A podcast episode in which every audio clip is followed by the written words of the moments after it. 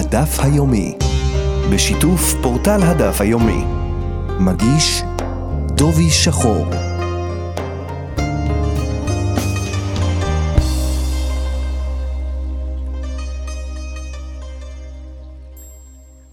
שלום למאזינים, היום במסגרת הדף היומי נלמד מתוך דף נ"ט במסכת נדרים. היום בדף מלמדת הגמרא שישנו הבדל בין נדרים לתרומה. גם בנדרים וגם בתרומה ישנה אפשרות לאדם ללכת לחכם שיתיר לו את נדרו, או את הפרשת התרומה שהפריש. אך בנדר ישנה מצווה ללכת להישאל אצל חכם שהתיר עבורו את הנדר, לעומת זאת בתרומה, למרות שניתן להישאל אצל חכם, אין בדבר מצווה. בנדרים ישנה מצווה ללכת לחכם ולהישאל, והסיבה לדבר מובאת בדברי רבי נתן, שאמר שאדם הנודר נדר עושה דבר שלילי, שדומה לאדם שבנה במה בשעת איסור הבמות. ואדם המקיים את נדרו ולא הולך לחכם שהתיר את אותו נדר, כאילו עבר על איסור של הכתרה באותה במה. כלומר, מכיוון שנדר בעיקרו הוא דבר שלילי, יש להתרחק וכלל לא לנדור. ואם כבר נדרת, אתה מצווה לעשות את הכל על מנת לבטל את הנדר על ידי התרתו בעזרת חכם.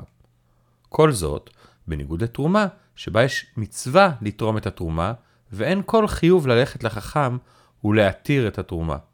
ואולי יש אף בדבר בעייתיות בעצם ההתרה. נקודת ההבדל הזו בין נדר לתרומה משפיעה על כלל הלכתי שחורז את שבעת הדפים האחרונים.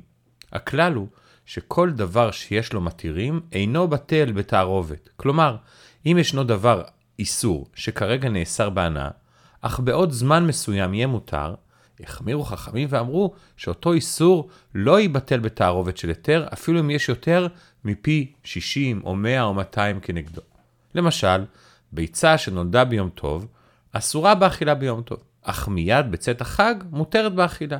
כלומר, שאיסור זה מוגדר כדבר שיש לו מתירים, ולכן החמירו ואמרו שבזמן האיסור, כלומר ביום טוב, אם אותה ביצה שנולדה ביום טוב התערבה עם ביצים אחרות, כל התערובת תהיה אסורה ביום טוב, אפילו אם יש אלף ביצים בהיתר כנגד ביצת האיסור.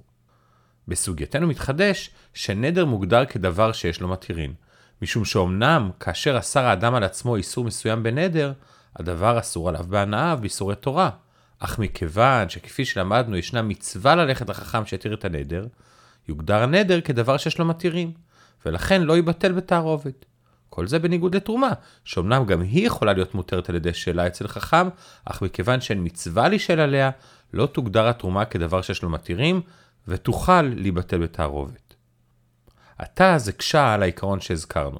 מדוע, אם בתרומה שאין מצווה להישאל עליה זו כבר סיבה לומר שתוגדר כדבר שאין לו מתירים? הרי בסופו של דבר, אם ילך אדם לחכם וישאל על התרומה, התרומה תוכל להיות מותרת. מדוע תרומה לא מוגדרת כדבר שיש לו מתירים? השח תירץ שבתרומה לא רק שאין מצווה להישאל עליה, אלא יש בדבר קצת איסור. בדומה להלכה שלא נשאלים לחכם על נדר שנדר אדם להקדיש דבר למקדש, אלא רק מדוחק.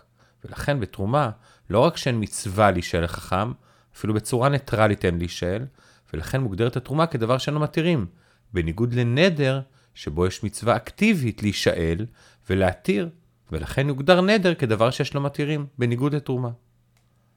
אבות יאיר הוסיף שכוונתה של הגמרא היא שבתרומה לא רק של מצווה להישאל, אלא שאם הלך אדם לחכם להישאל על התרומה וביקש לבטל את הפרשתו, יש לו הפסד במצוות התרומה שכבר הפריש, וגם גורם שהברכה שברך בהפרשה הופכת לברכה לבטלה. והדברים קל וחומר, שהרי נפסק בשולחן ערוך, שאם יש דבר שיש לו היתר רק על ידי הפסד ממון, הדבר לא נחשב כדבר שיש לו מתירים. וקל וחומר כאשר מדובר על הפסד מצווה או ברכה לבטלה, שנגרמים על ידי ההיתר. וזו הסיבה שתרומה אינה נחשבת כדבר שיש לו מתירים. נסכם מה שלמדנו היום. ראינו שנדר מוגדר כדבר שיש לו מתירים, מכיוון שישנה מצווה להתיר את הנדר בהליכה לחכם. בניגוד לתרומה, שאומנם ניתן להתירה אצל חכם, אך אין בדבר מצווה. ראינו את שאלתו של התז, שהקשה מדוע העובדה שאין מצווה להתיר את התרומה אצל חכם, משפיעה על הדין ומגדירה את התרומה כדבר שאינו מתירים. ראינו שהשח הסביר שבתרומה לא רק שאין מצווה להתיר אצל חכם, אלא שיש בה אפילו קצת איסור בהליכה לחכם כדי להתיר. ובחוות יאיר ראינו שבהליכה לחכם כדי להתיר תרומה, ישנו הפסד של מצווה של הפרשת תרומה, וגרימת ברכה לבטלה ההפרשה. וזו הסיבה שתרומה מוגדרת כדבר שאין לו מתירים.